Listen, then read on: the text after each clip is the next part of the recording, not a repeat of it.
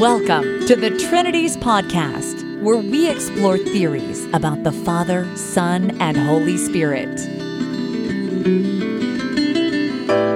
Do you love God enough to think about Him?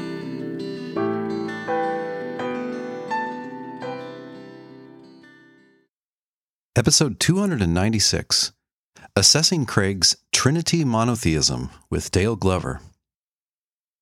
This and the next episode of the Trinities podcast consists of my conversation with an apologist in Toronto named Dale Glover. This was originally a single long episode on his Real Seeker podcasts, and I'll put a link to that in the blog post for this episode at trinities.org. If you've listened to the Trinities podcast for very long, then one thing that you've learned is that there isn't really one theology of the Trinity. What there is, is a set of standard language that dates back to about 381. And then people are kind of on their own to figure out what that language means and how you get a coherent picture of God out of that. And you'll probably also know, if you're a regular listener, that recent Christian philosophers, also called analytic theologians, have been very creative in coming up with an interpretation of these claims that the one God is one ousia with three hypostases in a way that is self consistent and maybe even has some motivation outside the realm of theology. They're trying to show how it could possibly be coherent, but also we'd like more than that, right? We'd like it not just to be possibly coherent, but we'd like something that can actually be believed and which is actually plausibly true if you accept scripture and maybe other parts of Christian tradition. Now, what a lot of apologists do respecting the Trinity is pretty intellectually shallow. What they'll often do is throw a handful of traditional proof texts at you and suggest that there's some deduction of the Trinity from those texts. They're often very sloppy about that. And they typically underestimate how hard it is to get from the Bible to a theology on which God is three persons in some sense. For more details, check out Trinities podcast 260 called How to Argue That the Bible is Trinitarian. Beyond just usually a pretty shallow appeal to proof texts and a poorly sketched out argument, what they'll typically do philosophically is what I call the standard opening move. They say, hey, we're not saying that God is one person and three persons. We're not saying that God is one essence and also three essences. Those would be crazy, self contradictory, incoherent claims. We are saying that God is three persons, but God is one essence. So, there, you can't show that the Trinity has any incoherence problems. Well, all these Christian philosophers constructing Trinity theories, they know that this standard opening move doesn't really get one very far. The reason I mention a typical apologetics approach to the Trinity is because what Dr. William Lane Craig does is quite different. He does, in some places in his, I guess, Sunday school lectures, try to deduce a Trinity theory from the Bible. I'm not going to talk about that in these episodes. And he does want to show that the resulting theory is not incoherent, that it seems like a set of claims that could all simultaneously be true. But what he does is he provides a model for what could be going on with the Trinity. He gives you kind of a fairly systematic, a fairly complete way to parse that traditional Trinity language into an actual theology, into an actual theory. This theory, I believe, was first put forward in his co authored book with J.P. Moreland called Philosophical Foundations for a Christian Worldview, which first came out in 2003. There's also an updated edition available of it. And it's a very interesting, ambitious book. It has a lot more uh, hardcore philosophy in it than a typical apologetics book would. And because of Craig's stature as a leading evangelical apologist in our day, a lot of young evangelicals who are trying to have a reasonable faith and think through their commitments carefully and have a worldview that can be presented to the world as something that's worthy of belief. A lot of them will read this book, Philosophical Foundations for a Christian Worldview, and some of them will say, hey, what William Lane Craig calls Trinity monotheism, that kind of makes sense to me. It's better than saying it's just a mystery. Maybe it makes more sense than other attempts. Maybe they think it steers a correct course in between tritheism and modalism. So, for someone who's interested in apologetics, this is one of the main things, if they're really serious, they'll encounter when it comes to interpreting this traditional Trinitarian language. Our friend Dale Glover from Toronto, who I'm conversing with in this episode, he's a young apologist and he finds this theory pretty plausible. And so he invited me to come on his podcast and discuss it I've discussed this in print. I'll put a link or two on the blog post for this episode, and I make a few of the same points there. Although some of what I say, I think, depends on a book chapter in a big book, which I can't seem to finish, uh, which covers different Trinity theories. And I have a chapter devoted to this. I've given it a lot of thought, and as you might have guessed, I'm not convinced. I think it has some pretty bad problems, although I do have some positive things to say about it as well. So without further ado, here's the first half of my discussion with Dale Glover on his Real Seeker podcast. Hello, and welcome back to Real Seekers. I'm your host, Dale, the Real Seeker, and today I have a special treat for you guys. I, am joined by uh, an esteemed professor, uh, Dr. Dale Tuggy. Uh, welcome to the show there, Dale. Hey, thanks for having me. I am an ex professor, however, but I was for 18 years. Okay, excellent. Well, nonetheless, you're still an esteemed guest on the show there. Um, I know you've come uh, highly recommended to me from a couple of my listeners, uh, so I'll just name drop them. David Kemble Cook, who sort of made the the initial contact for me, and also Arthur Jeffries, the, the Catholic, is a, a fan of your, your work on the Trinities podcast. But uh, yeah, I think before we say anything about today's topic, why don't we get to know you? Why, why don't you introduce us as to who you are? You know, give us a, a sense of your faith journey and that sort of thing. Sure. I was born and raised in Dallas, Texas, and I grew up in a, a good evangelical home. I was born again and baptized when I was almost eight years old. Growing up, my family went to exactly two different churches. One was independent charismatic, and one was very anti charismatic. It was kind of related to uh, Dallas Seminary a little bit. There were some people in common there. And so I just had kind of just standard American evangelical views about the Trinity, for instance. And honestly, it didn't really come up very much, only in refuting the cult's context did it come up. But I bought into the um, the view that look, you can very easily deduce the Trinity from the Bible, and these cults, you know, they they just don't believe the Bible or they refuse to believe things they can't fully explain. And if they would just but submit to Scripture, they would see that all this is very obvious but still, I hadn't really thought about it very much. I started thinking about this subject when I was in my PhD program for philosophy. So I went to Biola University, the evangelical university in Southern California, got a degree in philosophy there, loved it, had a great time. Got a two year master's at the Claremont Graduate University in California. And then I went to Brown University for my PhD in philosophy. Had a great time there as well. And uh, when I was there, I read uh, a couple of interesting books that really got me thinking. One was Richard Swinburne's book called The Christian God, where he tries to make sense out of the creedal tradition. And he comes up with something that a lot of people would say is really tritheism, but that's another conversation. And then in the bowels of the Brown University Library, I found what I now consider to be a lost classic, which was Samuel Clarke's book called The Scripture Doctrine of the Trinity, and that really got me thinking. And I, I, think he decisively shows that in the New Testament, the one true God is the Father, not the Trinity. But still, I didn't really know what I thought about it.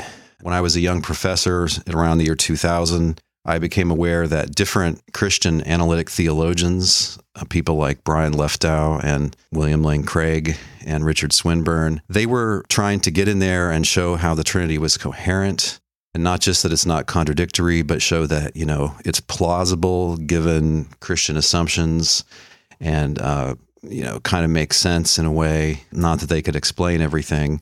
And I started to realize that really what there is in mainstream tradition is required language. And then you're just kind of on your own to make sense of that language. And so that's why you have these leading Christian intellectuals coming up with these incompatible theories about what this language means. And so I tried on all of these theories. I wanted one of them to be true. I was essentially engaging in defensive apologetics like, hey, this this has to make sense, right? Scripture obviously teaches this. Scripture is inspired and true, so it must make sense. uh, there must be a good way to defend this and present it intelligibly. But then once I realized that the Bible doesn't talk about a Trinity, but it says that the one true God is the Father. And I realized eventually that that's incompatible with the one true God being the Trinity. And so as the 2000s went along, eventually I came out, you know, hey, sorry, I don't think that the Bible is Trinitarian in what it teaches. And uh, that got me blackballed to some extent. But um, that's what I've published on is kind of dueling Trinity theories uh, because there's so many ways you can understand this language about one God and three persons and three persons sharing one essence. Again, you come up with these incompatible theories that just logically couldn't all be true. So, bottom line, you know, I've always been an evangelical. I value the Bible. When Bible clashes with Catholic traditions, I say the Bible has to win because I think God revealed as much as needed to be revealed to Jesus and the apostles. So I'm not a Trinitarian because I see New Testament teaching as incompatible with it. Welcome to the show. And uh, bad on me. I was a bad host there. I, f- I forgot to say what the topic is for today. So we're going to be discussing the Trinity. And specifically, uh, uh, my guest Dale Dale uh, T. He wanted to focus on the model that I think works is a is a coherent model. That's the Trinity monotheism model. Before we get into to that, I, I did just want to ask. So, so I get from your opening statement, you're a, a unit, what's called a Unitarian uh, Christian. Mm-hmm. I was wondering, do you mind? You've kind of explained how you how you got there and that sort of thing, but I, I'm just sort of curious, without going into too much detail. Do you think that the Unitarian concept of God is essential to being a Christian? Like, a, are Trinitarians going to hell in your view, or do you have a wider? Does your views of Christianity proper, so to speak, include Trinitarians? That's a great question. Thank you for asking that. No, I don't think that having these precise theologies can be necessary uh, to being saved. I think that what you have to believe to be saved is very minimal. It's basically what you see preached in Acts. The thing is, you can mix that together with all kinds of other traditions, some of which maybe don't fit it. But, you know, thank God he's merciful enough to admit people with beliefs that don't really go together well. Because if he wasn't like that, we'd all probably be in trouble. So, to me, if you accept the basics, again, you know, basically what you see in the Apostles' Creed, you know, Jesus is God's Christ. He died uh, for our sins and was raised by God and exalted. And that if we will uh, confess Him as as Lord, that is, confess Him as the Lord Messiah, we can be forgiven and born again. I think that's what's required. You know, it's what evangelicals tell little kids that come down to be saved at a camp meeting or something. They don't inform them about the Trinity and the two natures of Christ, uh, or that you got to stay away from those dastardly oneness guys I mean, I'm not anti intellectual. I'm as intellectual as you could possibly be, but I don't think those things are necessary for being received into God's family in Christ. They just can't be because a kid of seven can make the deal, right? And again, he's not taught these things. So, no, I don't think Trinitarians are going to hell or not Christians. I just think that they have beliefs that need further reforming. Gotcha. Yeah yeah, it's that is something. Uh, when when I was doing my research and listening to sort of debates, I, I did think that's an interesting point that you bring up for for those of us who who do think that the Trinity, some kind of Trinitarian model, is essential to Christianity. How often does that come up when we're giving the good news to to people and that sort of thing? And it often doesn't. So that was something that caused me to sort of think like, should we be be doing that as well, and and and that sort of thing. So yeah, I think that's a good point that you raised there. It goes beyond that, Dale. For Bible oriented evangelicals, you know, if you're not Reformed or Anglican or Catholic or Orthodox, you don't stand up in church and recite, you know, the Athanasian Creed or the Nicene Creed and really, honestly, the Trinity functionally just doesn't matter in the lives of evangelicals who are Bible oriented because it's not in the Bible, right? When you read the Bible, the one true God is the Father and Jesus is somebody else. And maybe he's divine in some sense, but we're kind of afraid to go there most of the time. So, yeah, functionally, there are biblical Unitarians like me who just get along in Bible oriented evangelical churches. And the reason they can sort of do that is most of the time it doesn't come up. And most of the time they don't really even presuppose it in what they're doing and saying. The deity of Christ, now that's another thing. That's to them fundamental, and that tends to sort of drive us crazy a little bit, you know. You start off praying to God the Father, and then you thank God for dying for us. You just confuse God and the Son of God. That happens all the time in evangelical churches.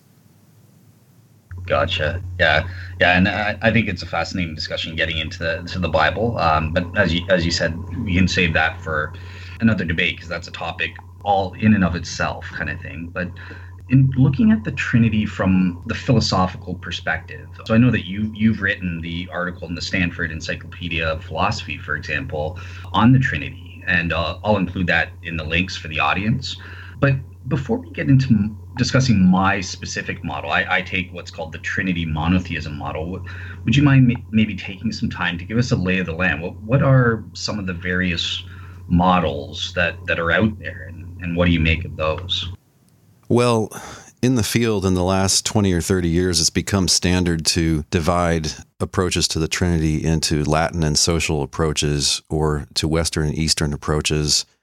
I don't think that that's terribly helpful. And some patristic scholars have argued that, eh, really, the Westerners and the Easterners are in many cases saying the same things in different language. The way I divide the theories is uh, three self theories, one self theories, and Mysterians. If you're a Trinitarian, you have to say that there are three, quote, persons in God. And whatever you want to mean by person, I'll let you have that. That's let's just say person is a technical term, okay, for Trinitarian theology, and it's just defined how the theory wants to define it. Okay, but I think that all human beings have a concept of a self. The concept of a self is basically a thing, like a lasting, real, substantial object that's the subject of consciousness and that has will and knowledge and can enter into interpersonal relationships. So human beings are, we all think ourselves. Uh, Buddhists famously deny that there are any selves, right? That shows they have the concept, though, when they do that. Some Hindus and some Buddhists think there's only one self, which is like the ultimate thing. But anyway, we all have this concept of selves. You could say full-blooded persons if you want. That's kind of kind of means the same thing. Not human persons, but again, just intelligent subject, intelligent agent. So in some Trinity theories, even though we're talking about three quote persons, they're really actually understood to just be one self there. And the two most famous theologians in the 20th century, Karl Barth and Karl Rahner, seem to think of the Trinity precisely this way. In fact, both of them suggest that eh, persons, that's misleading. We probably shouldn't talk about persons. Couldn't we replace it with some less misleading term? So, what they think the quote persons of the Trinity are are something like ways God lives, or aspects of God, personae, personalities of God, something like that. But they're just something less than selves. And they really think there's one there. You know, this fits the Christian practice of always referring to God with singular personal pronouns, right? And the fact that in the Old Testament, God has a personal name, Yahweh, which seems to assume that he's a single person. Uh, and this is probably a majority view with theologically educated Trinitarians in modern times. And one way you can detect it is if people, as soon as they say there are three persons in God, they'll say, oh, but I don't mean persons in the modern sense. What they're saying, I think, what they're trying to get at is that they're not selves, they're something less than selves. Okay, but some, especially in recent times, some Trinitarians have kind of rediscovered the New Testament theme that there's an interpersonal relationship between the Father and the Son in the New Testament. This is my beloved Son in whom I'm well pleased. Listen to him. And Jesus prays to him and trusts in him and so on. So it looks like you have to say the Father and Son are two different selves. I call this a three self Trinitarian view, but um, it's more typical to call it social Trinitarianism. There are these three selves, and most typically, like with Swinburne, all the divine attributes are attributed to each one of these selves. And, you know, indeed, it's part of the old small c Catholic tradition that each one of these is fully divine or has the divine nature. And so, look, if you've got three different things and each one has the divine nature, that just seems the same thing as saying that there are three gods. So it's difficult for a social Trinitarian to make his view come out as truly monotheistic and not also tritheistic. Now, there's a subset of three self Trinitarians who believe in relative identity theory. They uh, think that the Father and Son can be the same being, but different selves or different persons. And this, on the face of it, is just what you would need to make sense of the Athanasian Creed. Although most philosophers think this is very problematic, this doctrine of sortal relative identity. We probably won't talk much more about that, but you can see my encyclopedia article if you want to find out about that, what people like Peter Van Inwagen and Michael Rea think about uh, the Trinity. When the Trinities podcast returns, I talk about the third big general sort of Trinity theories that I see on the current scene.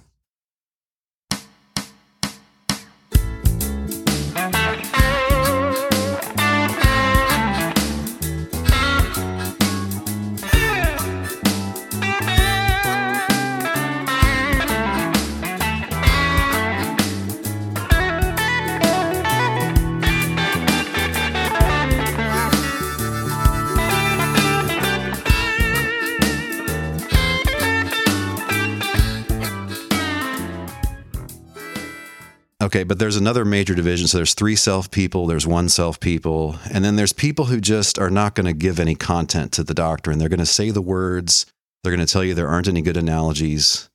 And what they really think is there aren't any ma- analogies, and there also isn't any kind of model that you can give for how to understand this language. At the bottom of it, you just kind of have this required language, and they don't really have a view about what the persons are or what to make of the shared divine essence. There are differences about the divine essence as well. Right, the creedal claim is that the three are homoousion, that they they share one ousia, one essence. Generally, but not always, three self people take that essence to be a universal essence, divinity. A universal property is one that could be simultaneously completely had by different things, different bearers. Uh, and then others Typically, the one selfers think that the ousia, the essence which is shared, is an individual property, uh, analogous to like Dale's instance of humanity. So they think the divinity is a particular property, uh, the kind of property which could only be had by one thing. So it looks like it forces the, the persons of the Trinity to all be one thing or aspects of one thing. So there are differences about how to understand the divine ousia there's even suggestion that by a couple of well-known Christian philosophers nowadays that it's analogous to matter. It plays a role similar to the role played by matter in material objects. So it's like stuff, but it's not literally matter. I talk about all these in my little book called What is the Trinity, which is kind of a uh, beginner level sort of introduction to the subject where I don't even really talk very much about my own views. It's more kind of so you want to believe in the Trinity? Okay, here's a bunch of options. Let's look at the history where it comes from. Let's ask a few questions about it. It's that's kind of what that little book does. Um, I got a chapter where I talk about different interpretations of what's meant by the persons in God, and different another chapter about different interpretations of this claim that there's one essence there. Craig doesn't fit into either of the things I just said. Um, I think he thinks that the one essence is not a property, but a being. Aristotle talks about first and second substance, and an example of a first substance is like me or you, like an individual human. An example of a second substance would be humanity, the property of being human, or the essence that any human has to have. I think Craig thinks that the shared essence is actually a first substance. It's God. It's it's a concrete individual. It's not a property at all, which is unusual, I think yeah, we'll, we'll get into it, but I agree with you on on that take. I, that's the one I sort of opted for as well. That makes the most sense. Mm-hmm. So yeah, I think that gives the audience kind of a lay of the land. Like, what what are some of the options here? Let, let's pretend. No, hey, I'm, I'm up against a, an expert in this area. Let's pretend Trinity monotheism is totally refuted. There are some other options to look into, and you can see the the counters for and against them as well. Maybe one of them works or it doesn't. So yeah, um, I, I think with that said, let's get into the the topic. Let's assess the Trinity monotheism model because that's the one I I'm persuaded by, and I think it could work. I think it makes sense of, of the raw biblical data where we have these individuals, so they stand in I thou relations to each other and that sort of thing, as um, Dale T sort of hinted at. And also, we have this clear biblical teaching that there's one God. So how do we make sense of that? So, so I'll go into sort of my quick opening statement of what is this Trinity monotheism model? In the first place, so we, we have three individuals, or in later terminology, quote unquote, persons that are said to be divine, fully divine. And yet we have one thing that is God. So that's in in the creedal terms. Again, that's one being uh, and three persons. And the way Dr. William Lane Craig and J.P. Moreland have tried to make sense of that is with their Trinity monotheism model. So there, there is only one being, and that is equated to God, Yahweh, the, the full instantiation of the divine nature proper. So there is only one thing that is God, but the Trinity as a whole is made up of the three persons. So neither God the Father isn't fully God in, in like an instantiation of the divine nature. Neither is God the Son, neither is the Holy Spirit. But together they make up the Trinity, and the Trinity proper is the only thing that you can truly say, well, that is God.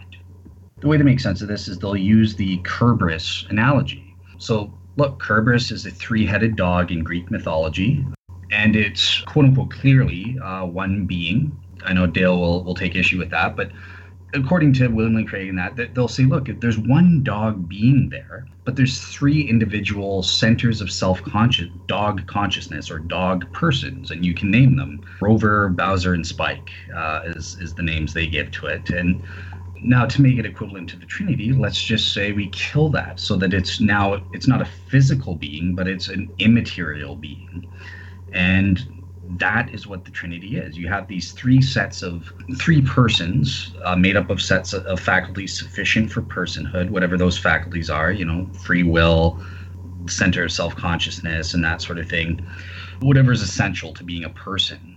And you have three of them all contained, so to speak, within this one soul that the Bible calls Yahweh or, or gives this label of Yahweh. And that's really the model that I think makes the most sense. Uh, it, it does seem to be logically coherent. Using using that analogy does help us to envision how this makes sense. And it's important to note that the the Trinity itself is not a person. So Yahweh proper is not a person, but it it's personal in light of the fact that the three individuals or persons that make it up are, are persons and that sort of thing. So there is some sort of mereological arrangement, a part whole relationship, whereby the persons can instantiate certain personal properties, you know, om- omniscience, um, omnipotence, and these sort of things. And sometimes the whole can have properties that none of the persons do. Like, you know, they'll say the necessity or God's aseity. These are had by the whole. So, yeah, I think in a nutshell, that's what the Trinity monotheism model is. William Lane Craig and, and J.P. Moreland, there is an element where some people say that, well, the Son and, and that and the Holy Spirit are said to be begotten out of God the Father. So there's some kind of derivation relationship there. And William Lane Craig and, and J.P. Moreland, with their model, just like I tend to do to stay safe, they, they don't adjudicate on whether that is an aspect. They say no, that they don't think that's true because that would make the Son or the Holy Spirit of lesser value than the than God the Father because it's greater to be unbegotten than begotten. So their model leaves that open. Whether you want to believe in some kind of derivation or, or in how you make sense of that, they don't really specify in their model, though they personally don't believe in that. Um, so, yeah, I think that pretty much covers the the Trinity monotheism model.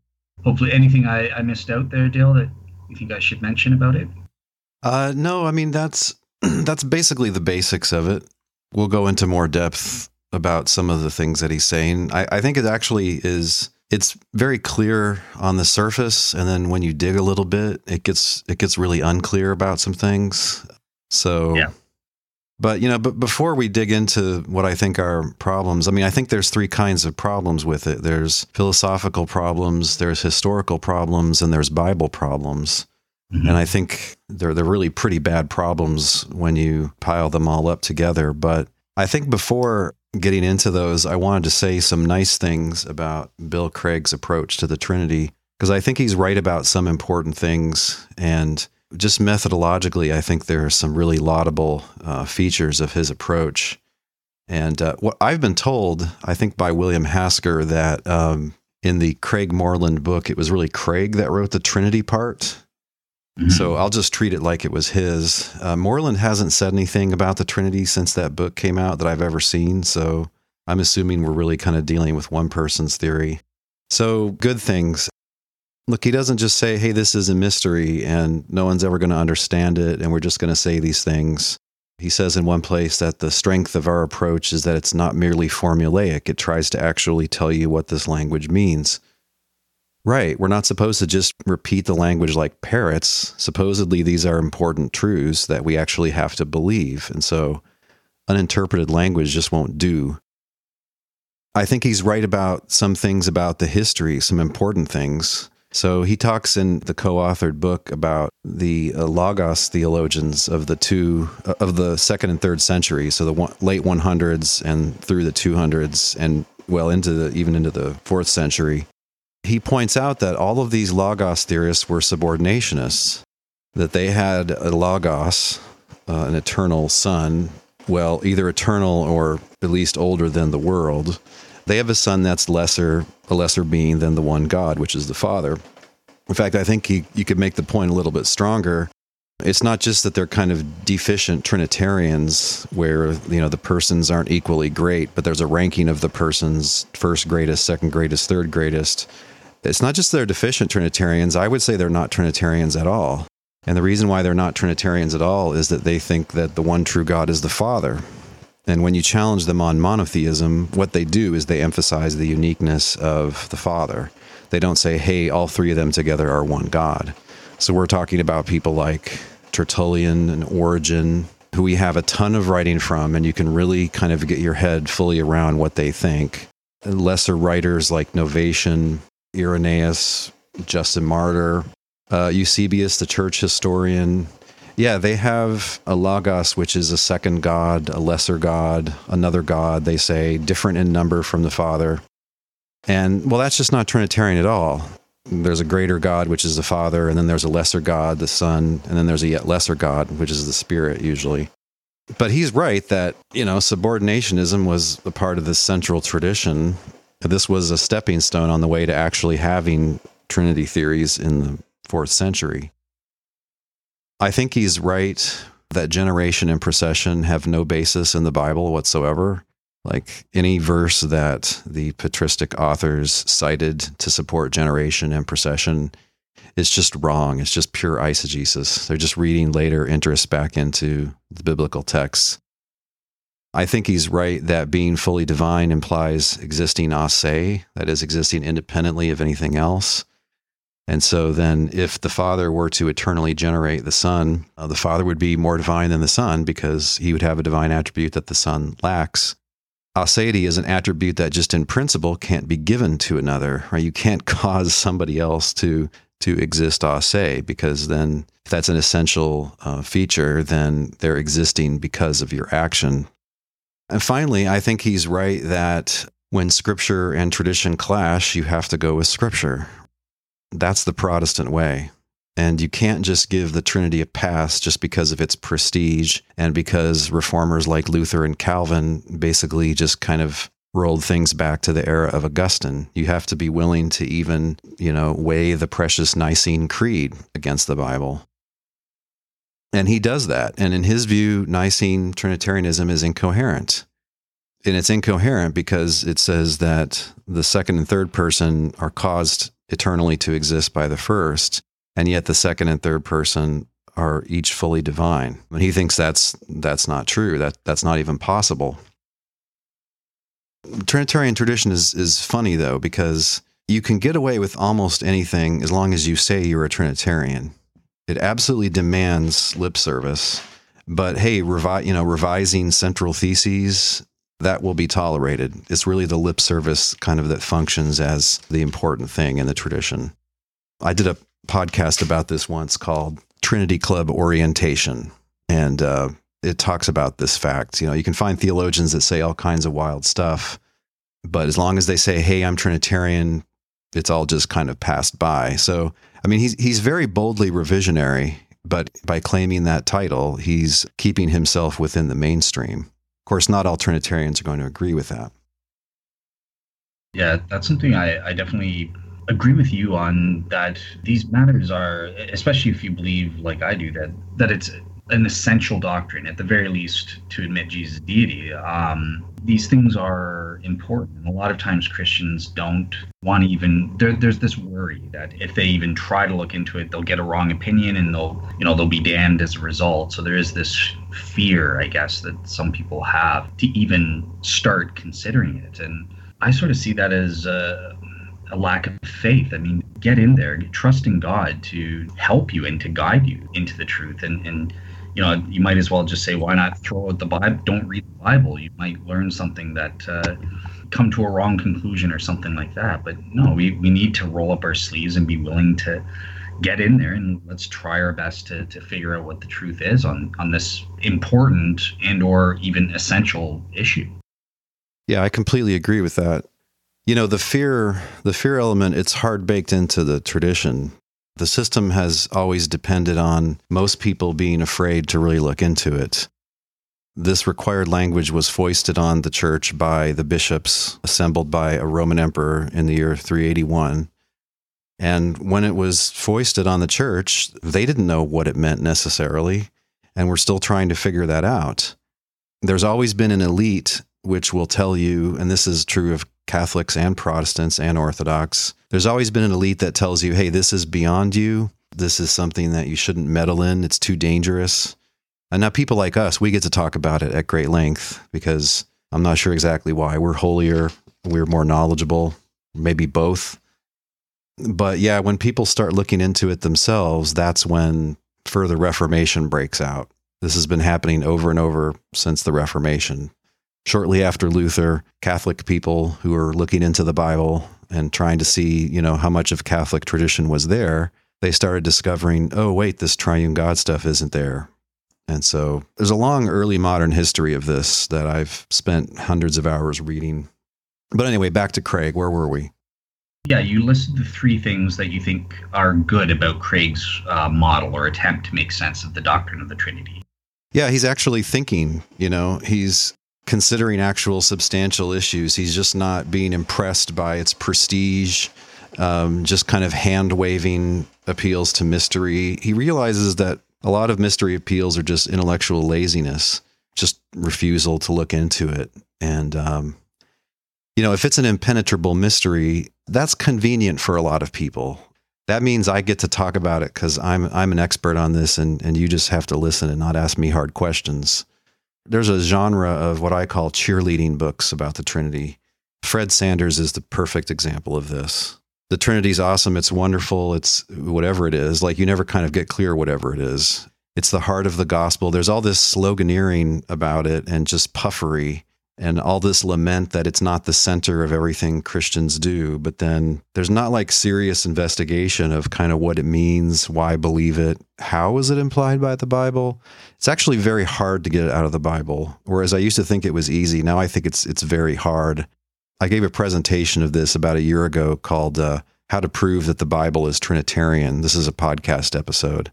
It's a lot harder than just the Father's God, the Son's God, the Spirit's God, and there's only one God that doesn't get you the creedal doctrine. What I just said is compatible with subordinationist Unitarian views and with oneness type theologies. To get a creedal Trinitarian view, you have to add in some things that are actually very hard to get from Scripture, such as that the Father and Son uh, share one ousia. When the Trinities podcast returns, I start to give some objections to Craig's Trinity theory that he calls Trinity monotheism.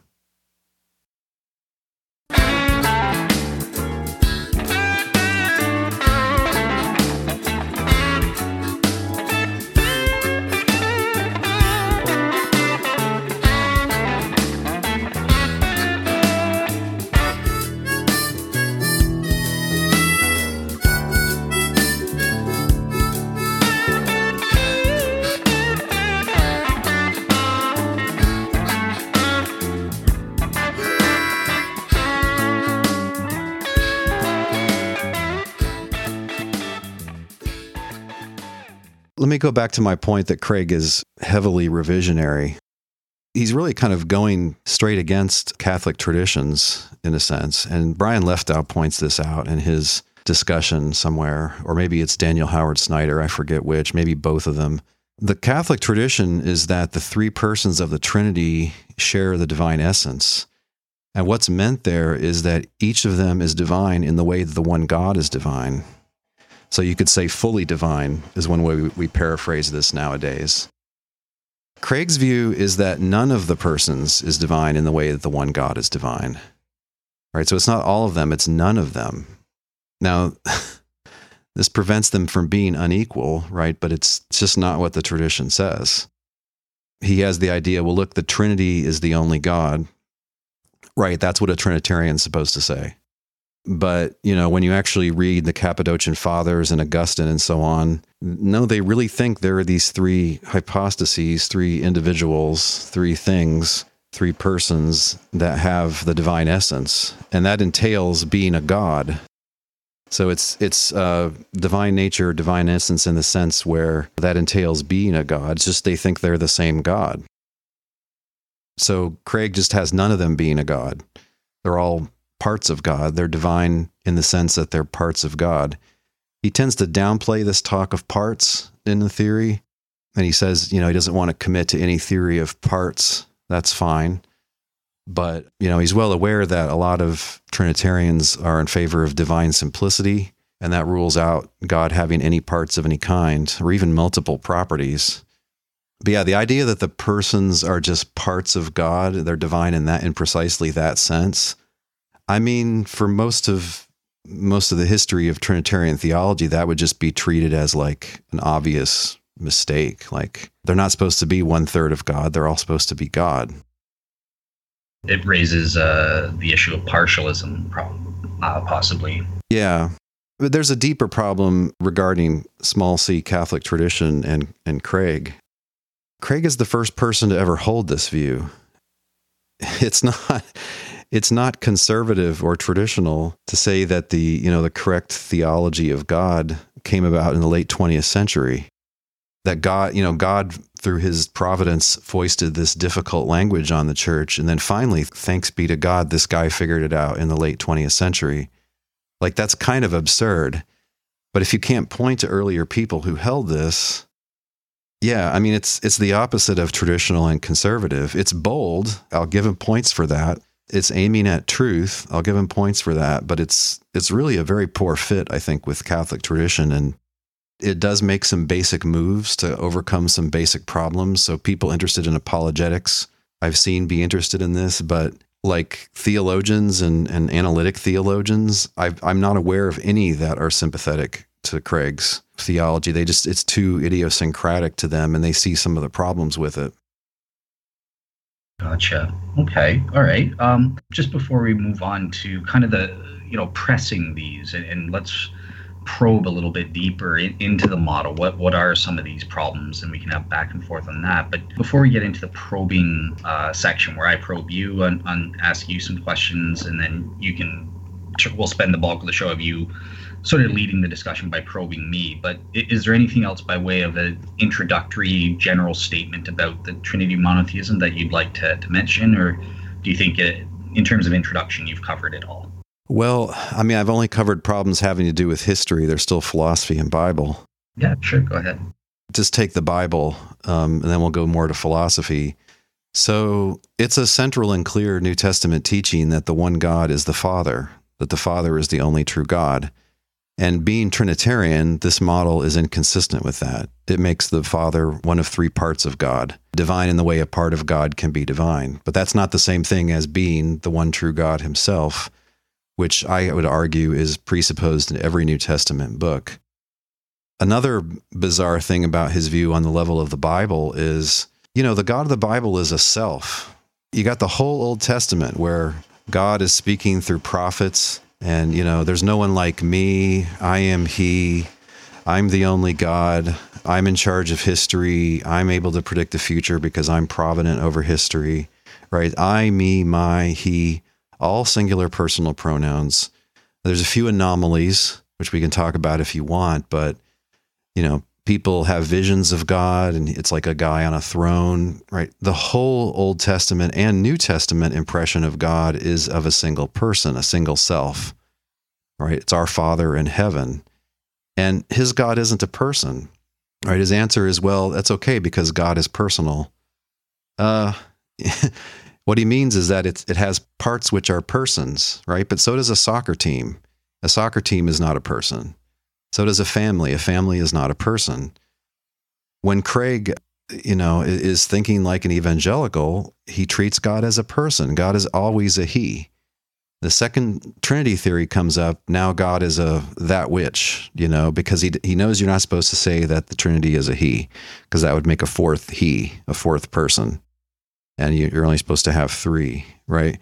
But as soon as as soon as we're out of the context of this, you know, he thinks about God like a Unitarian you know, prayer is primarily, he says in his uh, Sunday school lectures, prayer is primarily to the Father through the Son in the Spirit. Great, that's what I think. Where's the prayer to the Trinity? That's what you would expect if the Trinity is the one true God. But look, even just by definition, a God seems to be a self, right? A God is supposed to be this all knowing, all powerful, perfectly morally good being. And those properties seem to entail being a self. But his God isn't one. His God is this. This thing which somehow underlies or supports three selves, which are those things that I just said. So there's a real poor fit here with with the Bible and with just evangelical and wider Christian tradition. I mean, here's a different way to put it. In the Bible, by definition, God is a God. This guy we call God, this character that we call God, is a God. He's, he's the only God. Or if you go to an earlier usage of God terms, like in the Old Testament, he's the greatest of the gods, of the Elohim. But anyway, uh, God is by definition a God. He's the only God.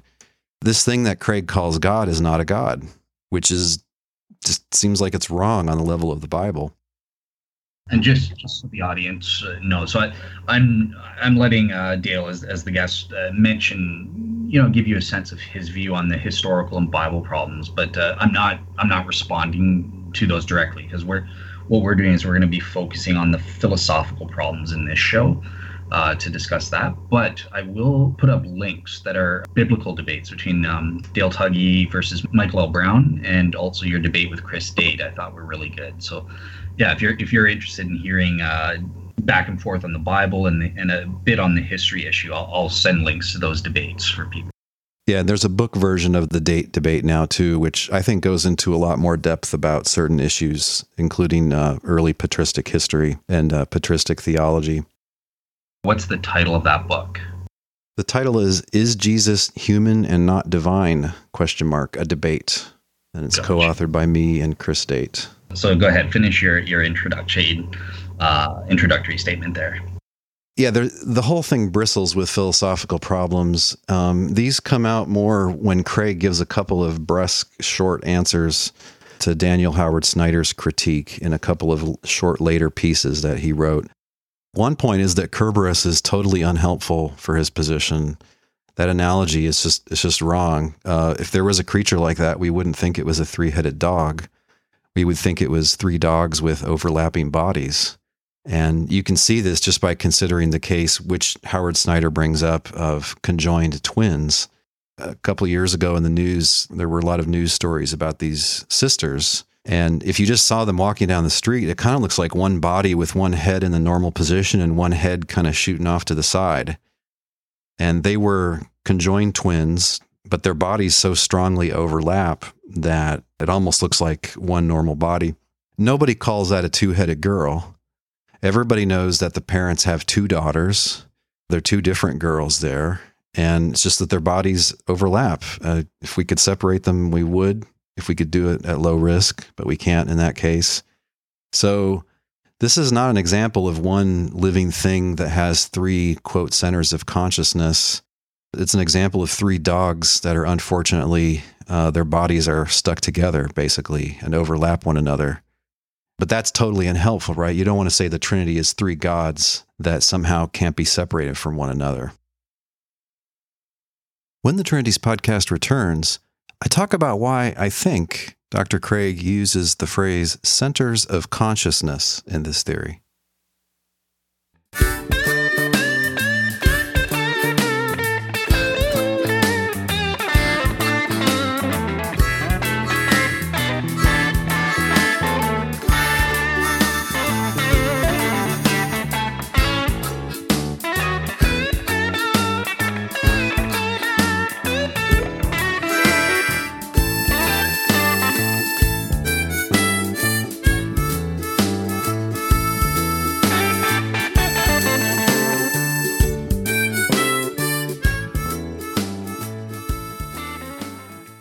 His uh, new talk about centers of consciousness is really opaque and unclear.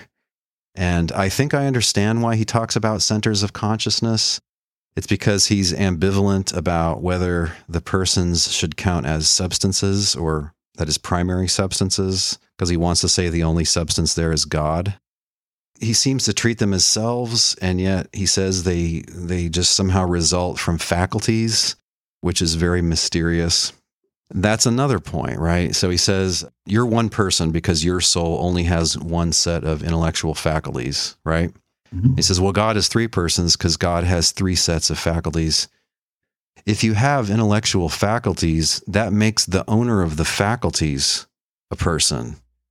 Okay, so if there's a soul which can think in three different ways, and so it has three sets of faculties, that's just one person that can think in three ways. It's overdetermined. Or even if you took away one faculty, the, the two remaining ones would still make it a person. So I don't see how you get three persons out of that. It's only one soul that is the owner. If that owner has those faculties, then that's an intelligent thing. That's a self, an agent, person. It's dark and obscure he seems to think that the persons, whatever they are, just kind of supervene on the faculties themselves. And so that's why each one of them doesn't make God a person, but they're these three persons in God. But that's a wholly obscure claim, I would say.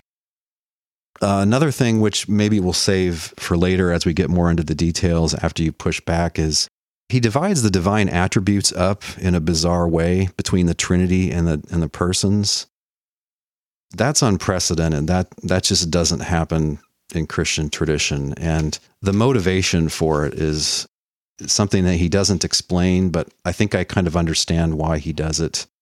And Howard Snyder effectively pushes him on this. So we'll have to talk about this division of divine attributes and this idea of property borrowing that his model requires. All right, cool. So I think that covers it in terms of the opening statements. It, it gives the the audience sort of a sense of okay, in general, what is this model, and in general, what are some of the philosophical issues that we'll be focusing on, um, as well. Additionally, uh, Dale mentioned some issues that could be in the Bible and in history as well that uh, won't be covered in this show, unless Dale wants it to, wants me to to address that. But um, I think what we'll do is we'll go to the probing stage, and I want to sort of just uh, probe you a little bit just to get sort of a bearings on, on your positions that might be helpful for later on when we're assessing Trinity monotheism. So, in the first place, I, I just wanted to ask you. So, okay, so number one, you're you're a Unitarian, and a Unitarian concept of beings or, or people, of course, that's logically coherent by default. We human beings are an, are an example of it. We have proof that you know you you win. That's a coherent concept. But i just want to sort of get an idea from you as to what exactly that might entail. So you mentioned there are two forms of uh, sub two types of substances. Um, did, did you want to just maybe what what is the difference again uh, for the audience between primary and a secondary substance? This is just standard lingo that goes back to aristotle a first substance or primary ousia is supposed to be an individual thing, like a bearer of properties that last through time. So it's a concrete object, such as a person or a tree, maybe a planet. A second substance or second ousia is supposed to be like an essence. The features which define a certain type of thing, philosophers call this a natural kind nowadays. You know, in, in old philosophy, they would say that the essence of humanity is rational animal that seems a little too general, but it's whatever features it is that makes something an example of a human being. It's all the properties which are necessary and sufficient for being a human. And so theology has always talked about the divine essence in this way. So, for instance, most Christians think it's essential to God to be all knowing and all powerful and perfectly good. And so you couldn't be God and not have those features. It's part of what it is to be God, it's, it's entailed by divinity. Gotcha. Okay, and uh, and, and substance is, is equated to being, uh, just so the audience could know. Uh, yeah, being can mean either one of those. I mean, being can also mean something like matter. So, I mean, being is just a vague term as as is substance or essence. Gotcha. Okay. Um, so, what, in your view, then, what it, what does it mean to be a person? again, I think this is a concept that's built into all human beings that we all understand ourselves to be persons and we understand others to be persons or selves. And also, if you believe in, in, in any God, you think God is a self. So it's a subject of consciousness, something that has a first person point of view, something that can intentionally act. So it can act for a reason. So it has to have some degree of intelligence and will. And uh, I think to be a full blown person, you have to be capable of entering into interpersonal relationships where you, you know, communicate with others, trust in others, join together in common projects with others. The concept of a self, yeah, any human is supposed to be a self, any god is is supposed to be a self. Other mythological creatures like fairies and leprechauns and nagas and all kinds of things, they're thought of as selves, right? You could talk to them you could reason with them, you could negotiate with them. Anything that you can do that with is a self. So it's it's basically the concept of an intelligent agent. Gotcha. So, on your view, because I know it's relevant to uh, an objection you raised, you know, where and you kind of hinted at it in this thing, where you're saying like, well, if a person is just a set of faculties, well, faculties don't know things; they're not a center of self consciousness or that. Mm-hmm. So, on your view is it the substance the soul itself that it that is that's the knower that's the thing that's knowing and, and stuff like that? Yeah the a faculty that concept is just the concept of a general power like a general set of capabilities. You know i have the faculty of locomotion i have the faculty of speaking english i have the faculty of, of thinking about philosophy. So faculty is just like a general power and it, yeah, it's you're right. It's not the faculty that acts; it's the thing with the faculty that acts. What you're going to say about that depends on your your philosophical anthropology. And honestly, I don't think Christians have to take one view. Most Christians are dualists, and they would say that it's either the soul, which is the subject of consciousness, or it's the soul plus the body together. That's one unit that's the subject of consciousness. And then some Christians are physicalists about humans and they think that just the living organism or the brain, or some physical object, which is, you know, where I am, they think that's the thinker. Right. But none of them think that it's the faculty that, you know, enters into interpersonal relationships or intelligently acts or thinks. The, the faculty is the power that enables you to do various things. A person might think this when first encountering Craig's view, but he doesn't think that the persons are faculties.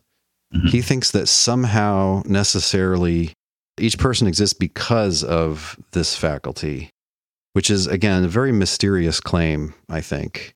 Because normally we think faculty of having a mind would be part of what makes the owner of that faculty a person. That's not what he's saying. Because he denies that this soul, which is God, is a person, which again is, is weird, right? Most believers in souls souls by definitions are persons. At least that's the classical kind of Cartesian view, and arguably Platonic dualism as well. But that's not what he thinks because he knows you're not supposed to say that the triune God is a person. Yeah, exactly. Yeah. You kind of got where I, I was sort of question where I'm sort of probing if, if it's necessarily the case that a, a person is equated to a, to a substance and that sort of thing. And yeah, I'm, I'm sure we'll we'll get into that. Um, I mean, I think it is because, I mean, a person is the sort of thing which lasts one and the same throughout time. A person is the sort of thing which has various features, and that's that's just what a substance is in metaphysics, like a first substance, an individual, an individual entity, a, concrete entity. So yeah, I think a self is by definition a substance. That's part of the concept. I don't know if Craig thinks they're substances or not. I, I think he chooses this dark term center of consciousness precisely because it's vague. It kind of suggests that it's a, a person and a substance, but then maybe it's something less.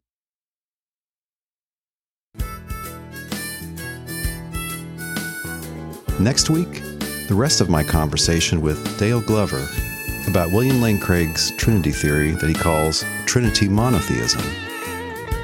In part two, we start with his philosophical argument that it's impossible for there to only be one divine person.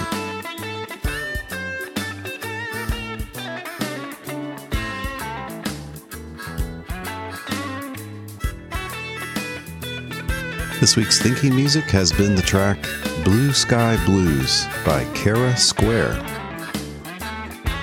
As always, there's a link on the blog post for this episode at trinities.org where you can listen to or download that entire track.